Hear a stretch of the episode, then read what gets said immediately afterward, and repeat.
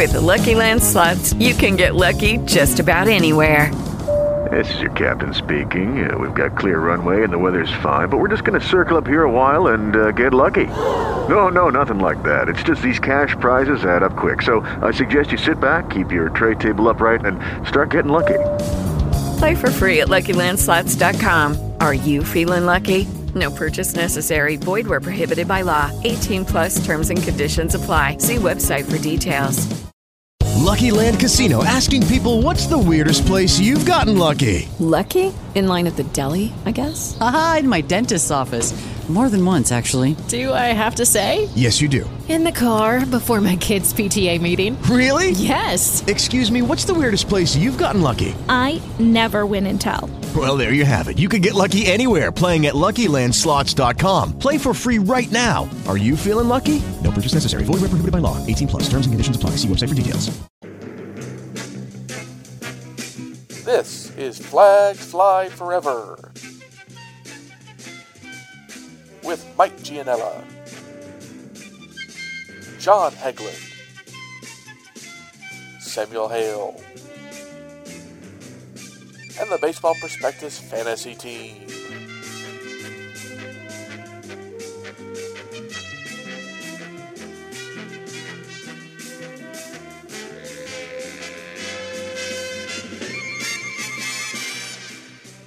Welcome to episode 266 of Flags Fly Forever, a Baseball Prospectus Fantasy Baseball podcast. I'm your co-host, Mike Gianella, and with me, as always, is your other co-host, John Hegglin, and behind the glass, Samuel Hale. How you doing tonight? You know, I'm hesitant to admit this, but I'm actually in sort of a good mood, which is fairly rare. Got to see family last weekend. Got to be reunited with all three of my siblings and their kids and my sisters. And went to the, as I was telling you guys pre-show, went to the municipal pool today, which is open after being closed last year. And I don't know, I just, you know, kind of got those summer vibes. Watched Mike Yastrzemski hit a grand slam last night. Just watched Buster Posey hit a 3-run bomb against the Diamondbacks. So yeah, baseball, swimming, family, it's all good. Yeah, you got to be nothing but happy as a Giants fan right now, because I always think one of the greatest things in sports is either the first year, like when your team is, like, you know, being successful, or even the better, like the surprise year like this. Yeah, because I always feel as a fan, like, so, like, Yankee fans right now, and I kind of made this like joke on Twitter today, and I think I compared them to Eagles fans, and it's sort of this idea that there's a class of Yankee fan. I want to be careful; they're not all like this, but there's a class of Yankee fan that the World Series, if they don't win it, it's a bad year. So you've got a lot of Yankee fans that are kind of off the ledge about this season, and you know they're a 500 team, right? Like they're. You know, they could be better, but like I look at them, they're 3 over .500, but I look at them and I see a 500 team. And, you know, a lot of people are like, oh no, they're much worse. You don't understand. And I'm like, oh my God, you sound exactly like every Eagles fan in Philadelphia. Like you do, like you just sound, and Samuel, maybe you've encountered these Cowboys fans, like, you know what I'm talking about, even though the Cowboys haven't, you know, been successful in God knows how long. I'm you sure mean all of them, Mike? Still exists, but yeah, I'm getting myself in trouble with all sorts of fan bases right here off. Well, top yeah. Of the I mean, as a Giants fan, this is my personal experience, but I think it probably applies to a lot of fans. Like I grew up. I've been a Giants fan since around the late 70s, and for a very long time, I assumed that, you know, I've actually had the thought that I will die without the team that I root for winning a World Series, and I reconciled myself to that fact. And then, you know, this weird run happened where, by all rights, this team should not have. They were a decent team. They were a playoff team, I think. Very good. They were a very good team. They were a very good team, but arguably not the best team. They were an excellent team, but they were in any given year. Sure. And now after that, everything is like house money. So, you know, this season, it's great. It's fun. I'm enjoying every day. And I don't expect it to last, and I'll be fine if they fall off in July or August. So, well, I think there's a couple things. I know this, like, you know, with I mentioned Eagles fans before, and after the Eagles won the Super Bowl, you know, obviously it was happy and celebratory, and I think the next year, fans were disappointed because they thought the teams were great again, but they're like, yeah, we won the Super Bowl. And Cubs fans, 2016 was a similar thing. And then 2017, it was like, oh, you know what? Like we won last year. I think there is that difference between one title and two, like in the non-Yankee fan division. Like there's that, you win one title, it's great, but then you kind of get hungry for more. You're like, well, we're in the run. We should get more, whatever. I think for you, John, like even if the Giants had only won two, you still might have had that vibe of like, well, we could have won a third, but this is nice.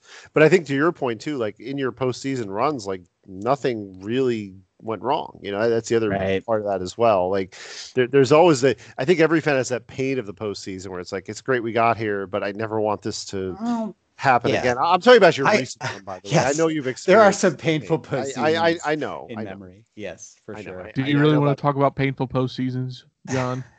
Do you really want to do that? No, I know you're going to. Because we can talk painful postseasons, buddy. I know where that goes. We all have our scars. So.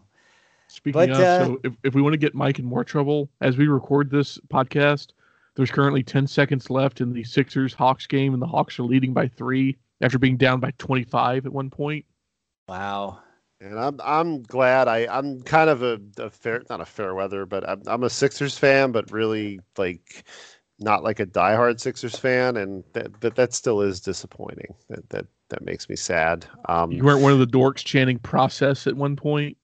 No, I did decide to bandwagon them the year before they got good, so I could kind of have some cover and be like, well, I did watch them for a while when they sucked, but I didn't get in on like the ground floor of the process. I'm like, no, I'm gonna wait because I'm not gonna sit here and watch a bad team for 3 or 4 years or whatever it was. I mean, you bring up a point, and I don't want to go down a rabbit hole on this, but like one thing I really get annoyed with.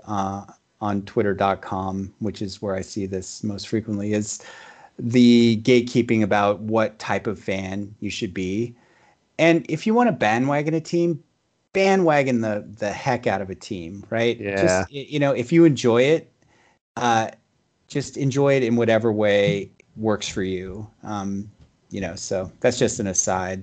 I agree. I learned that like probably way too late in life, but it's one of those things. Like, just have fun. Like, watch the teams that you want to watch, and don't get all wrapped up in I rooted for this team as a kid, like years ago. And I think since I have become something of an analyst, that, and maybe this started even before, just by playing fantasy baseball, like.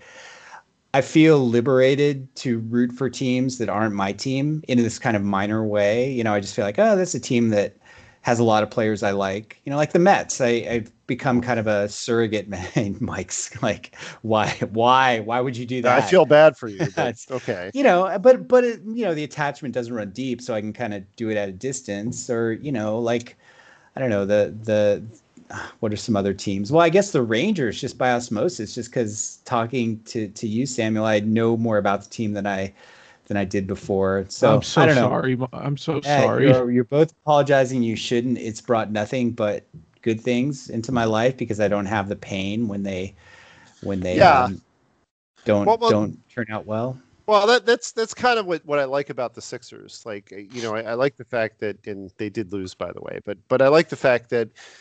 I kind of have the pleasure without most of the pain. Like, don't get me wrong. I want them to win. I'm going to be sad if they lose the series. But I also am like, well, you know what? I don't have that same like feeling going all the way back to that visceral feeling of attachment that I have with my favorite team. And, getting back to your point, John, about baseball, that's kind of a great thing about fantasy baseball. And I maybe we've talked about this on here. I know I've written about it. It opens you up to more teams. Like, I think fans are very provincial, and most non-fantasy fans are just very focused on their team. They know all the players on their team, but outside of the stars, like, if you asked me who Ross Stripling was, for example, many would be like, who? Or, you know, if you're a Yankee, you're like, yeah, I know who he is. He's pitching against us, but I don't know much about him. Like, you wind up getting into other teams' narratives, other teams' stories. There's teams we like. There's teams we hate. Like, even I don't root for them. You're right, John. Like, there's teams I definitely have this positive vibe about. I like watching, and I find interesting. And there's other teams, like the Rays, where you're just like, I'm just not, I'm just not interested in this. And it's kind of sad. It's nothing against the players. It's just, the organization itself just makes me feel, like, very dry about everything. So to transition to our topic, what we actually wanted to talk about. Yeah, sure. Thank you for listening to our NBA playoff podcast. We really appreciate it. We should have Chris Towers back on. That's the last time I think we talked about basketball this long, and I believe it's before you were here, John. Yeah, we should have Chris on. We can get Howard on. We can talk more basketball. That's true. These are all good points. So I threw out an idea that we would just maybe identify some trends or things that were happening in Major League Baseball that we didn't necessarily expect or are happening to a degree that we didn't expect them. And this was a very loose idea, kind of a generative prompt for coming up with any discussion topic. So, do you want me to lead with one, or yeah, you should buy you some time? You should lead because I'm admittedly less prepared. Like I have some ideas, but they're not really super fleshed out. So yeah, go ahead, and I'll by the time you're done and I comment, I'll be ready.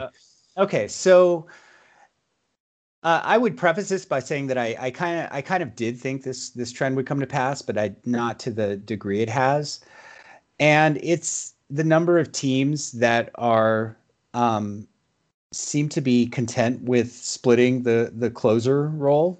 I thought that there would be, of course, the Rays, the aforementioned Rays. I thought that they would do this, and they are to some degree. But I'm surprised that it looks like a lot of teams are. This is just their MO. Like what I had anticipated was that certain teams would have almost, a couple of guys or three guys maybe auditioning, and then eventually, the manager would settle on one, and we'd get to a fairly normal, arrangement for most teams in terms of the closer and the kind of the bullpen setup. But it looks like a lot of teams are just kind of sticking with this plan of co-closers or committee closers. The Twins, I think, are the one that leaps to mind. They basically have two closers in Taylor Rogers and Hansel Robles. The Giants, it's a little performance-based. I think if McGee had not had some bumps in the road, maybe Tyler Rogers wouldn't have, kind of assumed a role. But they're pretty much a split team right now. The A's are splitting between Trevino and Diekmann. It's kind of a righty-lefty thing. Cleveland is splitting between Clase and Karinchak. So it's just interesting that, more teams now, and I think I went through the roster resource bullpen page, and it looked like there were 7 teams that had a closer by committee or a co-closer, which, is not, but, it's not the majority. It's still roughly a quarter of teams in the majors, but I still feel like this is a bit of a sea change as far as paving the way for this to be one way to organize your bullpen rather than just an anomaly. So it's just interesting that we're seeing this. And, in terms of fantasy, I think it just makes a lot more, puts a lot more closers or pitchers earning saves into play. And makes it possible, like in Tout Wars, I'm doing okay in saves with basically kind of one full-time closer in Edwin Diaz, and then patching it together with a couple of these other kind of co-closers. So it's just one observation that I think has been kind of interesting about the 2021 season so far. Yeah, I've noticed the same, and I've struggled in most of my leagues with closers, or, like in TGFBI, for example, I have Craig Kimbrell, which is great. But, you know, beyond that, I had Jake McGee, which was great for a while. And now I actually cut him because it was like, well, like, he's kind of getting the saves, but I haven't really found a replacement. And I've kind of been cycling through that second closer spot. And that's sort of, you know, that's sort of the challenge. I in a 15-team mix in the past, you'd have kind of 2.5 closers, like 2 closers you just always use. And then a third where it's like, oh, you know, I use them in matchups, or, you know, like Daniel Bard, for example, I use him on the road. Now it's really difficult. Now it's almost like 2 closers or even 1.5 where you're like, well, like that second reliever is going to be more of a rate stats pitcher than somebody who I really believe in and trust. So yeah, I've noticed it. I don't know what to do about it though, because, you know, come next year, and I think I wrote about this before the season. Like I don't know if you remember my reliever ADP article, but the point I kind of made in there was, you know, from a value standpoint, the 6th to 10th round looked like the sweet spot for saves, and boy, has that like really like for the most part played out so far. Mm-hmm. And you know the other side of that too. I went back and looked. You know, something's fun to do if you have a chance. And I'm not just saying this to pat myself on the back. If you go back and look at some of the ADP articles I wrote, I think one of the most fun things to do is look at the early ADP, you know, because it's ADP, it's like a snapshot in time as opposed to like what we look at now, which I think are the last few drafts.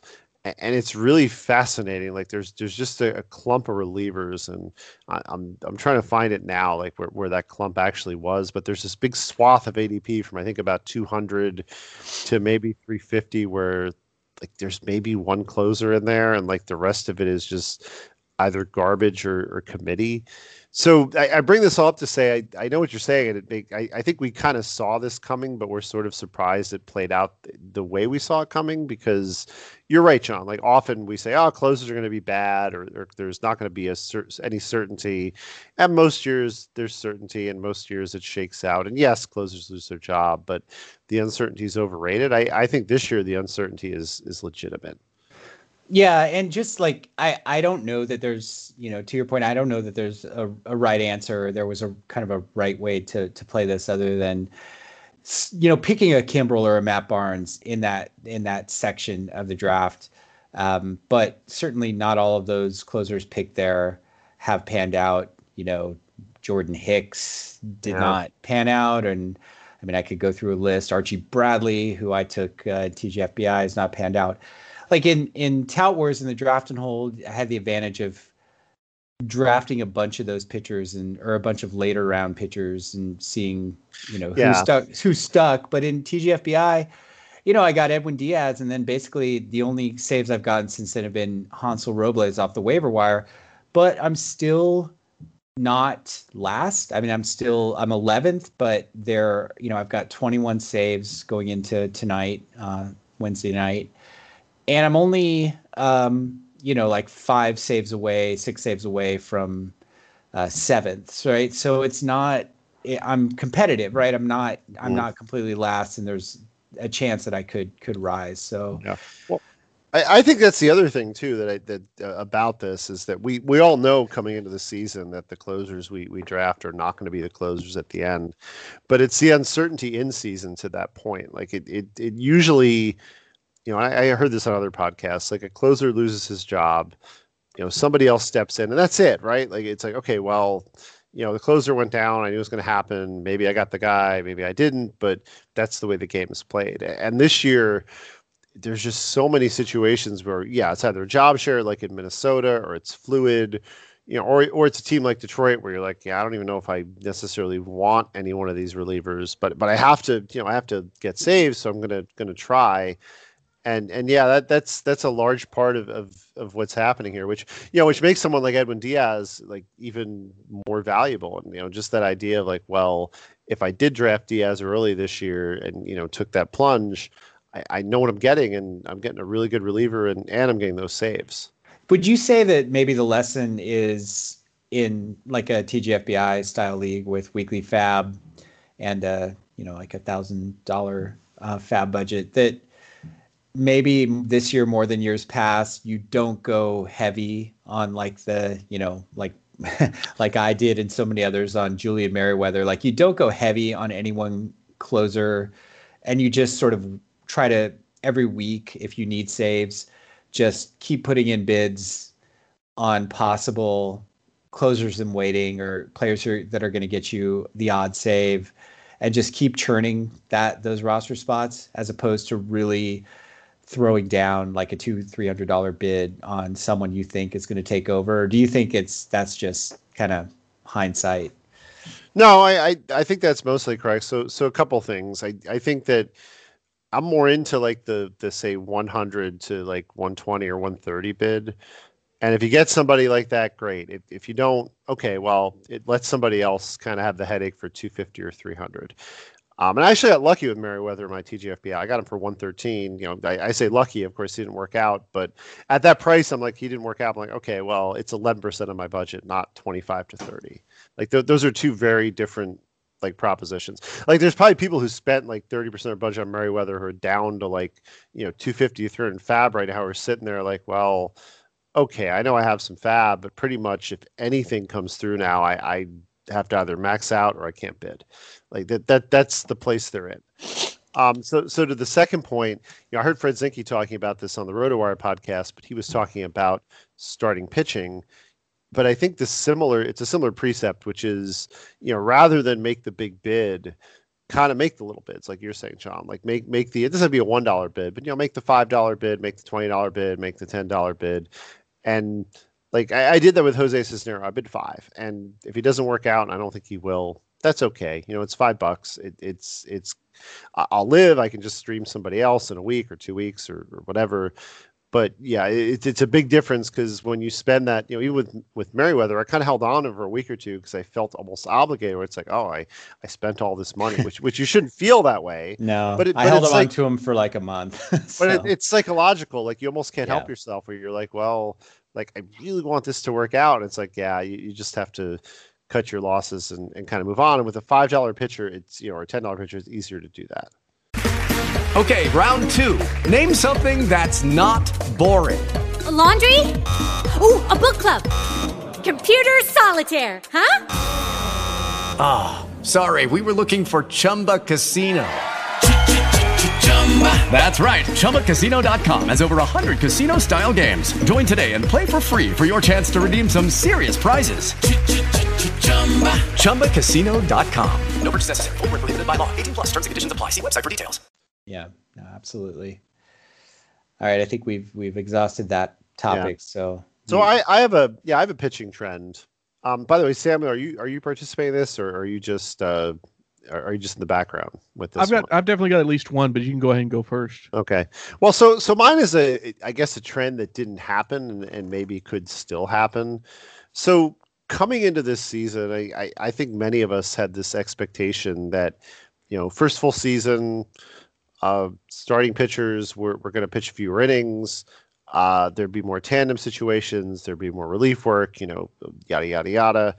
And really, so far, it's been pretty much the same as last year. And really, actually, I say last year, it's been very similar to 2019 in terms of the average number of innings per start. Now, that's not a lot of innings still. You know, I don't want to oversell this and, you know, say that we're having this, you know, starting pitcher renaissance. We know we're not. But that surprises me a little bit. I was expecting something closer to 2020 when starters averaged 4.8 innings per start. And I'm not gonna say I'm shocked. You know, some of it is that, you know, we know this, like the pitching has been great, hitting has been bad. So that's part of it. You know, when pitching's doing well, pitchers can throw fewer pitches in an inning. They can go deeper, et cetera, et cetera. But I thought this would be more about the workloads and teams kind of being cautious and being like, well, you know, even if this is going great for us, we don't necessarily want to put our pitchers, you know, in this position where, you know, they're going out there and burning themselves out. But that hasn't happened. And I got to say, I'm, again, not shocked. It's kind of like the thing with you and the saves, John. I'm not shocked, but I'm definitely a little bit surprised that it's played out this way. So I'm just kind of thinking very in a not nuanced or sophisticated way about this. Like, isn't it just harder to manage a rotation, if you're doing, even if you're just doing a 6-man rotation, you say that's what we're doing, you still have like, okay, I've got to have 6 starters that are decent, but then that's taking one spot from the bullpen. If all these guys are locked into like regular, you know, work for a start. And, you know, I guess also, yes, some teams will do the bullpen day, and the follower, you know, the starter and the opener and the follower. But I just wonder how much of it is down to, look, you know, we're already at a point where our starters are only going like, you know, on average, what's the average per start? Like 5? It's like 5.1. 5.1. And I you know, that's, I feel like maybe that's kind of the bottom for, that's maybe the basement for this, as long as we continue to have rosters constructed the way they are. Well, and you're already getting, you know, no starter is going to, you know, no back end starter, I should say, is going to get close to 200 innings. So even, you know, if you have a player that you're trying to manage, you can still give him the starts. You can do the, right, the phantom IL because it's only 10 days. And so there, I guess maybe I the long way around is to say that there are other ways to manage that besides, you know, shortening starts and putting in more like tandems, I suppose. Well, the other thing too, you know, that ties into this is that, you know, it's the paradox of baseball in 2021, which is teams carry more relievers than ever, right? Yet seem to run out of relievers like more than ever. And, you know, a position player's pitching, you know, and I know it's a job or arm saving tactic or whatever, but I still cynically think that some of these teams do not know how to manage their bullpens. Like that's really kind of what the problem is. And so it's a little bit harder to, like, I guess you know, I'll throw out a name. Maybe you can remember, John. I know, Samuel, you won't because you're not old like we are. Like someone like Dennis Lamp, like a pitcher like that doesn't really exist anymore. Or, you know, someone in the bullpen whose job was to, you know, eat up 110 innings or whatever. Mm-hmm. You know, he had a start in one of those years, so I'm not being somewhat disingenuous, but that was the idea, was, you know, you had a pitcher whose job was to eat 110 innings, and I don't mean to malign Dennis Lamp. Dennis Lamp in 1989, you know, had a 2.32 ERA in those 112 and a third innings. He was good. Yeah, 21 career WAR according to Fangraphs. Right, so. But it's less to say that, you know, Dennis Lamp was bad. Although, you know, he looks so earnest on his Baseball Reference page. Please go check that picture out. He looks like a character like in a story set in New England. But anyway, the whole idea here though is that, you know, I'm not wrong. The whole idea here though is that those pitchers don't exist, and some of his teams, everybody's throwing as hard as they can. Everybody's trying to hit max velocity. You know, all this stuff that has been talked about ad infinitum. But the offshot is that you don't have, you know, a pitcher throwing, you know, however many like innings it is that they used to, and kind of saving the rest of the pen. Yeah, I'm looking at this picture. I think he owns a very minimalist kind of B&B in, I don't know, like Kittery, Maine or something. Like it's, you know, it's not the place that all the tourists go to, but he's this, you know, this owner of a B&B, and he's gruff, and he's not, you know, outgoing. He doesn't welcome you and give you like cookies and tea like a lot of the B&B owners do, but he's solid. You feel comfortable, you feel safe with Dennis Lamp running the B&B. That is even better than anything I could have come up with. So I pulled up a famous like game, the Phillies Cubs 23-22 game from 1979. I remember that. I love looking at this box score. It's just it's an amazing game. You know, it's 45 runs between two teams, went 10 innings. You know, somehow a 4-hour game. I think today that game would take, you know, like 7 hours. 2 days. But, yeah. But I'm looking at this, and it's just fascinating because, you know, the Phillies use 5 pitchers. The Cubs used 6 pitchers. No, a position player did not pitch. And, you know, Willie Hernandez, he of the later MVP award, you know, with the Tigers, he faced 24 batters in relief. Like I I just can't. Like, today, could you imagine that? Like the broadcasters would be going on and on about, you know, malfeasance and, you know, hurting his arm and et cetera, et cetera. I'm that's an extreme. I'm not saying we should have that, but I guess to your point, John, yeah, it's a little bit hard to say, oh, you know, we should protect the starting pitchers, you know, down the stretch from potential injury, when in reality, the reality is it's like, well, how are you going to do that with the way you're using your bullpens? Like it's, you know, without a rule change, like it's almost impossible. Yeah, I don't know what the fantasy takeaway here is that, you know, you just... I didn't have one. No. And I, you know, that wasn't a prerequisite, but I think it's something that we maybe forecast before the season, which is just that, you know, the innings eaters are more valuable than ever because there are so many fewer of them. If they could stay healthy and give you like league average innings, they're certainly worthy of rostering, so...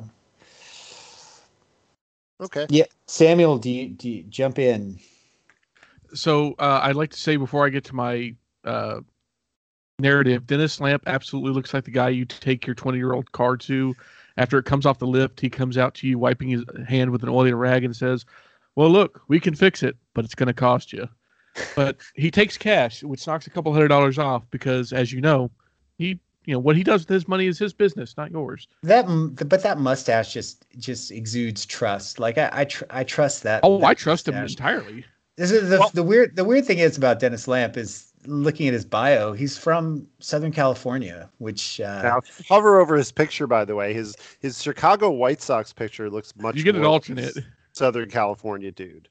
Like, yeah, it looks like there's the two Dennis Lamps. But by the way, I can't believe we're talking this much about Dennis Lamp tonight.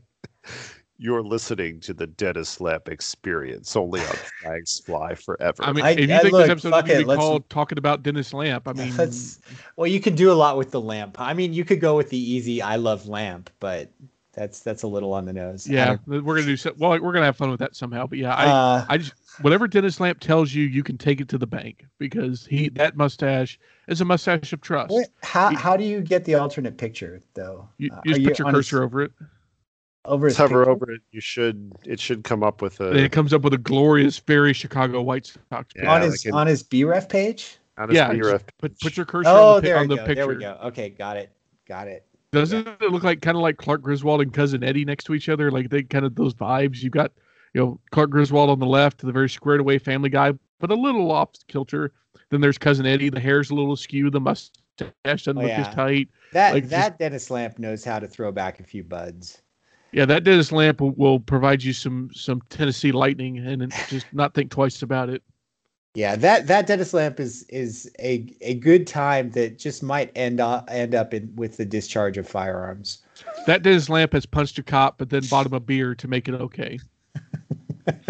Hopefully we don't get sued by any of the Dennis Lamps. So I want to make it clear that all of this makes me like him more, and like this is not slander because I mean it fully as a compliment. I am not trying to defame in any way Dennis Patrick Lamp. I mean all this is in terms of endearment. Also, I'm looking him up, hoping that like you know he didn't like you know milkshake duck, and we're talking about this person having fun, but it doesn't look like it. It looks like at Wikipedia. It all it says is that I guess I better type in Dennis Lamp. He's worked behind the seafood counter at Bristol Farms in Newport Beach, California, since 2004. I think that's awesome. He's worked where? Behind the seafood counter at Bristol Farms in Newport Beach, California. Holy shit! I am going to, if I end up in Southern California sometime soon, which is a possibility, I'm going to make a Dennis Lamp pilgrimage. Oh my God, that would be so. Can you interview him for the podcast? Just hold your iPhone out there and just be like, "Hey, I'll do what I can." Mainly, we just need you to confirm with the mustache still exists. His Cubs pitch picture with if you Google for images, his Cubs picture with the mustache that goes like all the way, like you know, like. Around his face. Does he have the Lemmy mustache and the glasses? Oh man, that. See, that's how I remember him. I think that's the baseball card picture I remember. Yeah, me too. Oh, that's awesome. Oh man, those shades are amazing. Oh, there's another one. If you go down to the second, like I think it's the second or third row, another White Sox one where he's got his glove up and the ball, but he's got his He wasn't, you know, he wasn't that Dennis Lamp wasn't in the 70s mob and Goodfellas, but he was in the restaurant while they were there. That's Dennis Lamp. What I'm wondering, like, are those glasses tinted, or is that just his eyebrows that are kind of darkening? I think. Oh, that's a great question. Yeah, I don't know. Samuel, are we gonna pull this back? Or are we just going to talk about Dennis Lamp? No, we're going to talk about Dennis Lamp a little bit more because I want to see what it cost me to get a Dennis Lamp autograph on eBay. All right. All right. If you wanted to, I might buy this right here live on the show, honestly. What do you think a 1990 Topps Dennis Lamp signed card when he was with the Red Sox will cost you? Oh, 1990.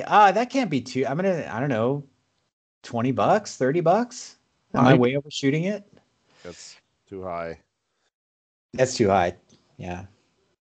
You can be had with free shipping for $5.99. Okay. Huh. Yeah. What do I know? I was going to ask $8, so I was pretty close. All right. Let's see. What's the best value? I kind of want one of those. There's a Cubs card for $20 from 1980. There's a 1980. Oh, that might be the one. This might be the one. I'm going to put this in our group chat so we can all see it. Welcome to the Dennis Lamp podcast. We've just fully converted. This is how broken our brains are. I'm leaving all of this in. This is probably going to be the feature part of our podcast. Here's $3.99 with $1 shipping from 1983. I think this might be the one I should order. Here, take a look at that. It's in our Twitter chat. Yeah, I'm getting it up. My That's what she said.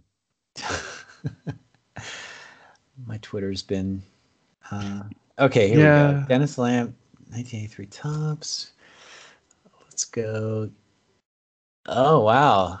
Isn't that a great picture? That's a great picture, and that's a great Sox red jersey.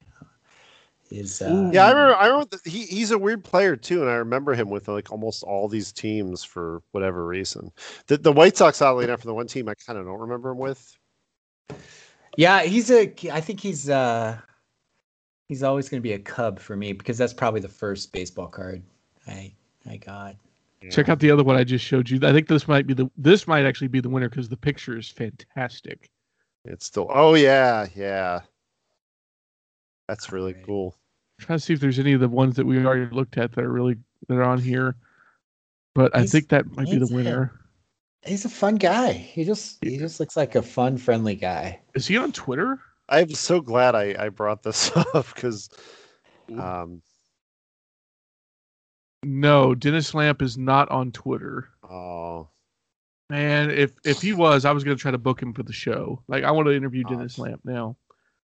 Should I buy this card? Twitter's just the easy way out. Look, I will PayPal or Venmo you. You know, the price of the card. All right, which one am I buying? Am I buying the first one or the second one? Which one should I buy? The $3.99 or the $3? Well, I mean, as the popular gift says, why not both? I should buy both? I don't know. Look, if you're going to go with one, I'm going with the Cubs version, but. Okay. I mean, honestly, I'm not averse to buying both. Like, I'm just saying. If you feel buyer's remorse, I will cover these. Actually, honestly, I kind of want to buy one of these for me and then send the other one to one of you, but not tell you which one is getting it.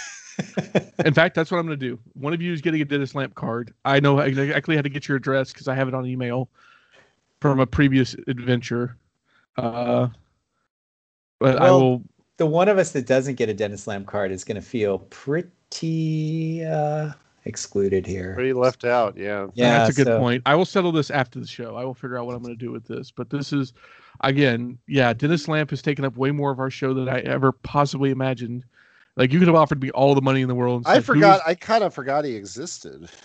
We will never forget. Never forget. No, we will never forget. I was grasping for, like, the name of a rubber-armed reliever, and he came up. Yeah, I mean, I think he fits the definition of three. What am I looking for? ERA of 3.93 ERA in 16 years. I think he qualifies very highly for that. Dennis Lamp, guy remembered. Yes, guy remembered. God, I kind of just want to end the show here, but I wish think we had. We could do that. We could actually just make this the 30-minute show.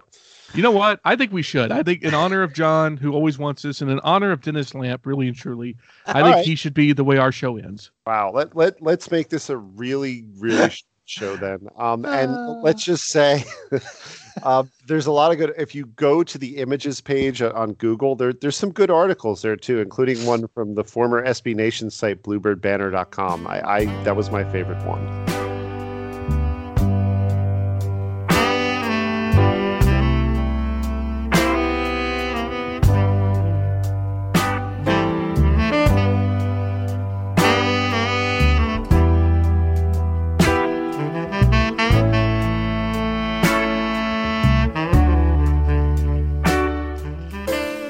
Okay, thank you once again for listening to episode 266 of Flags Fly Forever, a Baseball Prospectus Dennis Lamp podcast. Please always listen to our podcast. It's very illuminating. We like to shine light on a lot of different topics, sometimes fantasy, sometimes not. And hopefully we won't be throwing you too much shade beneath the lamplight of our show. For Mike Gianella, John Hegglin, and Samuel Hale, thank you very much. We'll see you next week. And of course, we'll keep the light on for you. Good night. Bye, all.